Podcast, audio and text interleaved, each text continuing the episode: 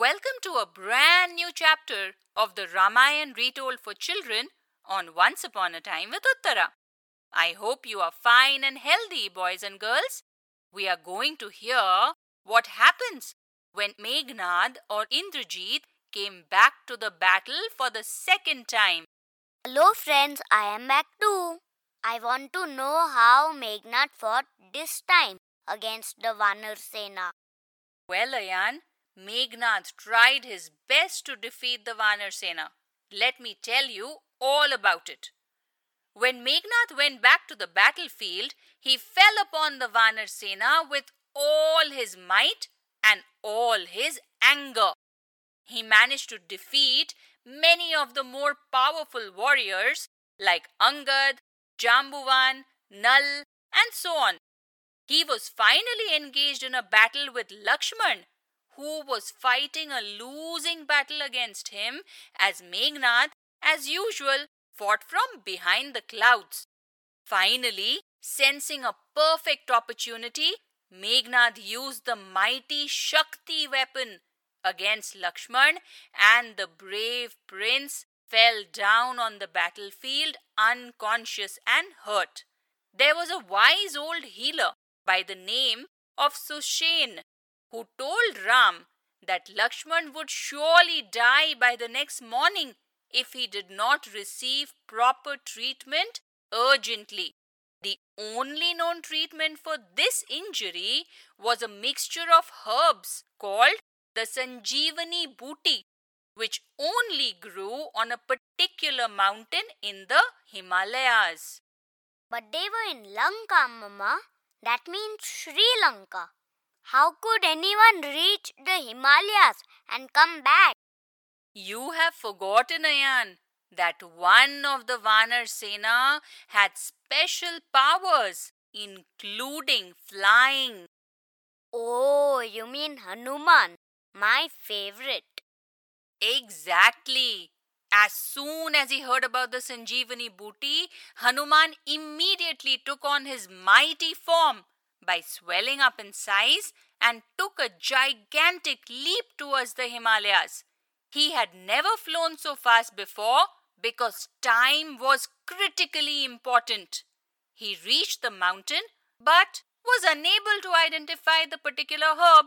He was not a medicine man after all. But in order to save Lakshman's life, he finally lifted up the entire mountain and carried it back with him to Lanka so that Lakshman could be saved.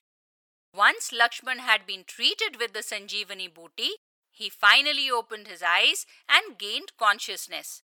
Ram and the rest of the Vanar Sena were very relieved. After that, the battle resumed as before. Greatly humiliated, Ravan sent the two powerful sons of Kumbhakarna, called Kumbh and Nikumbh, to also join the fight. However, they were eventually killed in the battle by Sugriv and Hanuman, respectively. I don't understand, Mama. Why didn't Ravan go into battle? Whoever he sent was killed by the Vanar Sena. Wasn't he worried? I am sure he was very worried by now, Ayan. That is exactly why he kept sending one great warrior after another to fight the battle.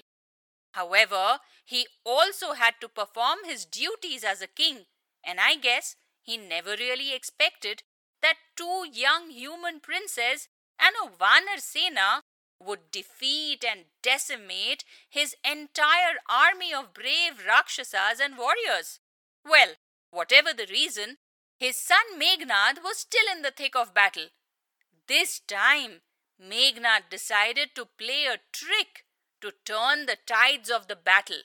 He rushed forward in his chariot and created a magical image of Sita, making sure that Ram and the entire Vanar Sena could see this magical image. He yanked her by the hair and chopped her head off. This was meant to be a blow to the spirit and to the will of the entire army. Ram and Lakshman almost fell for this trick and thought that Sita had been killed. But it was Vibhishan who came to them and told them that Sita was safe and sound in the Ashok Vatika and that Ravan would not allow her to be killed. Thus, the two brothers and their army resumed their battle with fresh energy all over again.